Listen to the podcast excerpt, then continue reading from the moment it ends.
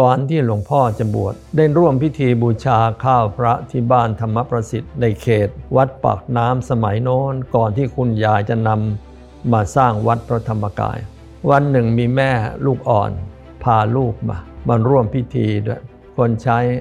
ดูแลอุ้มลูกเอาไว้ แล้วแม่ก็ขึ้นไปประกอบพิธีบูชาข้าวพระตั้งแต่9โมงครึ่งพิธีจะเสร็จ 11โมงเพราะฉะนั้นเรื่องก็เลยเกิด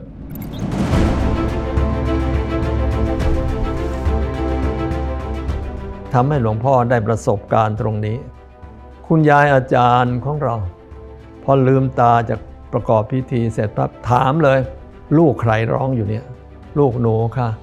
รีบลงไปเดี๋ยวนี้ อย่าปล่อยให้ลูก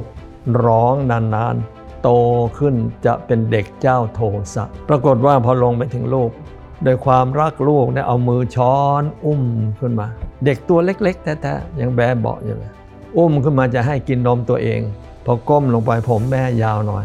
ลูกจับผมได้กระชากเลยคุณยายพอทราบเรื่องนี้เขาเท่านั้นคุณยายบอกว่าไม่ระวังอย่างนี้เนี่ยนอกจากลูกจะเจ้าโทสะตั้งแต่เล็ก ให้ลูกก่อเวรกับแม่ซะแล้ว ก็ถามคุณยายยาย เด็กไม่รู้เรื่องรู้ราวอะไร เออมันบาปด้วยเหรอยายก็ตอบชัดบาปที่คุณ เพราะแกกระชากผมแม่นะแกจะให้แม่แก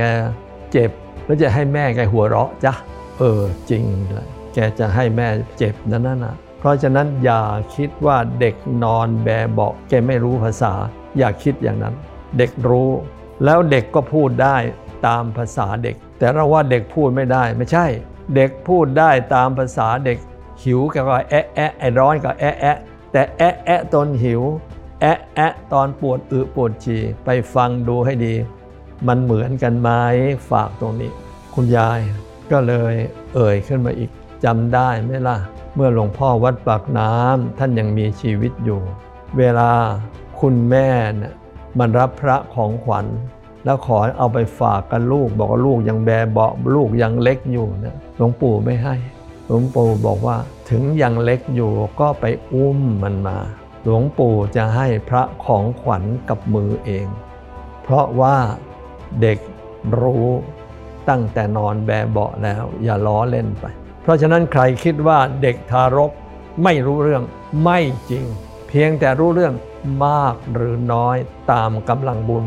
ของเด็กนั้น เพราะฉะนั้นต้องระมัดระวังแล้ว